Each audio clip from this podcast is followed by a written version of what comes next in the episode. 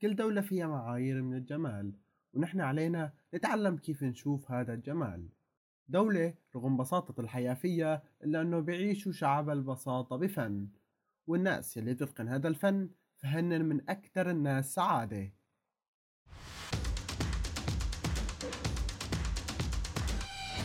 الحياة مش معقدة عندهم مو غاية الحياة البساطة يا جماعة.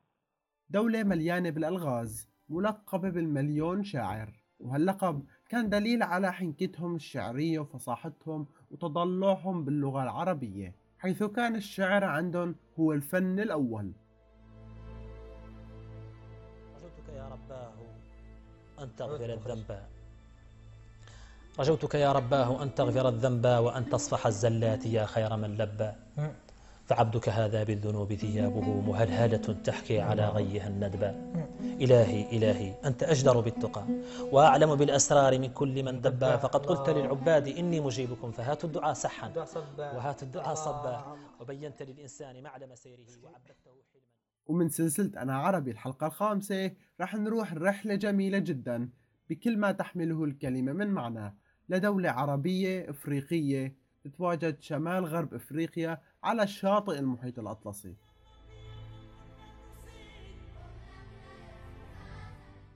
حديثنا اليوم عن موريتانيا الجميلة عن موريتانيا الشاعرة. أعتقد معلوماتنا عنها محدودة شوي والشي اللي ممكن تكون مشهورة ومعروفة فيه بأنها صحراء قاحلة مو أكتر مثل ما بقول كتير من الناس. بس نحن أكيد ما بنعرف عن أهلها وشعبها كيف حياتهم وكيف عايشين.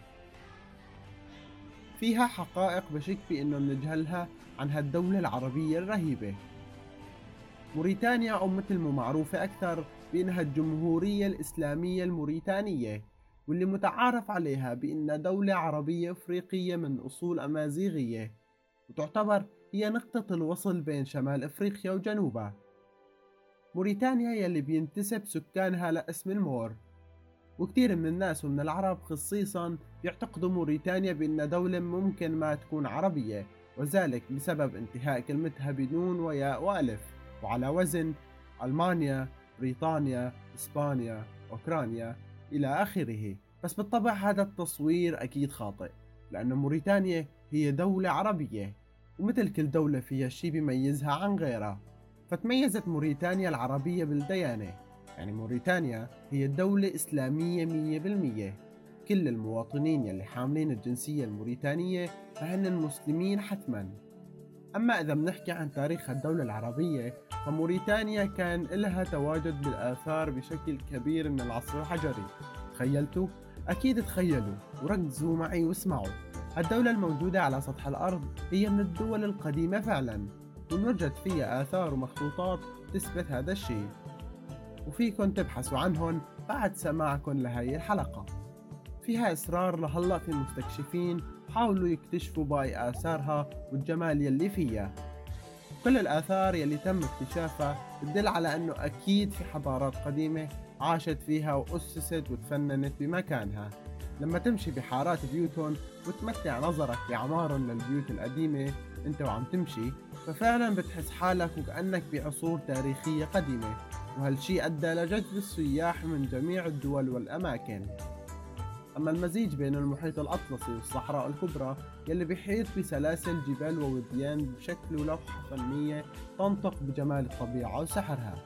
وبهي المجموعة من الجمال جعلت دولة موريتانيا كواحدة من أجمل وجهات السياحة في العالم ومن بين الإطلالات الخلابة والمعالم السياحية الفريدة. وموريتانيا فيها أسرار وألغاز وحكايا كتير. راح أحكي لكم عن أحد أسرارها. من أحد أسرارها الغريبة كانت في عين الصحراء. هالعين من أحد الأماكن المحيرة داخل موريتانيا. احتوت على تكوين مختلف وكأنه معجزة كانت موجودة بقلب الصحراء. وهي عبارة عن مجموعة من الحفر يلي تشكلت بشكل دائري بحاوطها هالة زرقاء وهالتكوين خلاها بتشبه العين تقريبا. وحكينا بأنه العين متواجدة بصحراء موريتانيا وهالصحراء يلي أخذت أكبر مساحة من هالدولة حتى أعطت موريتانيا لقب سيدة الرمال. وهالصحراء حكاية وحكاية. تعرفوا السندباد. الشخصية الكرتونية يلي دار صحاري العالم يمكن هالصحراء يلي كان بيجي من السندباد. شو رأيكم؟ بتوافقوني؟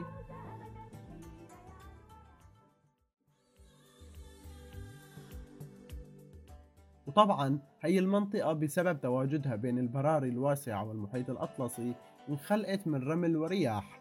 موريتانيا ولدت بقلب الصحراء الكبرى. وبعصرنا الحالي هي صحراء جافة جدا ما فيها حتى النبات ما عدا منطقة وادي النيل وهالصحراء عاش عليها أجيال وأجيال نسب وأعراق كثيرة. من العرب وأفريقيين. بمر منا أطول نهر بالعالم واللي هو نهر النيل وبتمتد على أكثر من ثلثين هالمنطقة. قليلة من الناس بتعيش فيها والجمل العربي هو الوسيلة الأفضل للنقل إن كان للأشخاص أو البضائع بهالمكان القاحل. بهالصحراء الكبيرة مرة كل أسبوع بمر قطار قلب الصحراء الموريتانية. رحلة بتمد على سكة بمسافة 700 كيلو متر قطار نسيم شريان حياة الشمال الموريتاني ومو بس لأصحاب المدينة حتى صار للسياح والمغامرين. وصار يجي سياح عشان يطلعوا فيه ويستكشفوا المدن والقرى يلي بمروا منها. تقريبا مدة قطع المسافة هي عشرين ساعة. وبما إنه حكينا عن الآثار والسياحة والشغلات يلي بتتميز فيها هالدولة يعني بما إنه فتنا وفتنا ليش ما نحكي عن العادات والتقاليد؟ واسمعوا راح أحكي شي أنا وقت سمعته فيه استغربت مثل ما أنتو هلأ أكيد راح تستغربوا. فبموريتانيا في عندنا عادة غريبة جدا للنساء وهالشي هو هاوية للقلب واللي هو بأنه المرأة بتتغزل بالرجل. اي عن جد مثل ما سمعتوا. فبموريتانيا المرأة هي يلي بتتغزل بالرجل وليس العكس تماما. وسؤال طبعا للشباب شو رأيكم بهي العادة الغريبة؟ وهالشي بيعتبروه فن بموريتانيا؟ وبيتسمى بفن التبراع وهالفن علميا وأدبيا؟ بأنه أدب وإنساني مليان بالحب والعاطفة والحنين. ودائما غرض هالفن ما يكون إلا بالغزل عندما تهيم فتاة في شاب ما. فهون المرأة بتلجأ لفن التبراع وبتعبر عن مشاعرها بكل صدق وحب.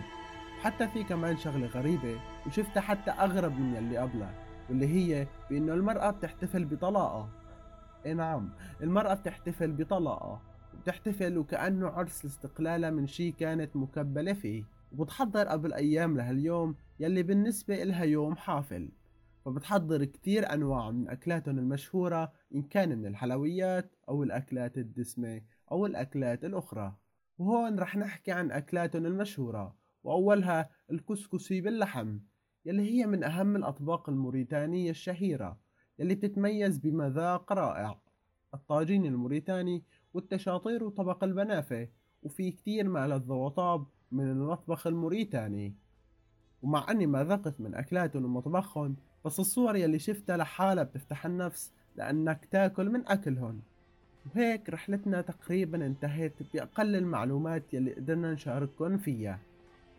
وقبل ما ننهي الحلقة بحب إني أتشكر كل حدا دعم الحلقة الماضية وأتمنى تدعموا هي الحلقة كمان.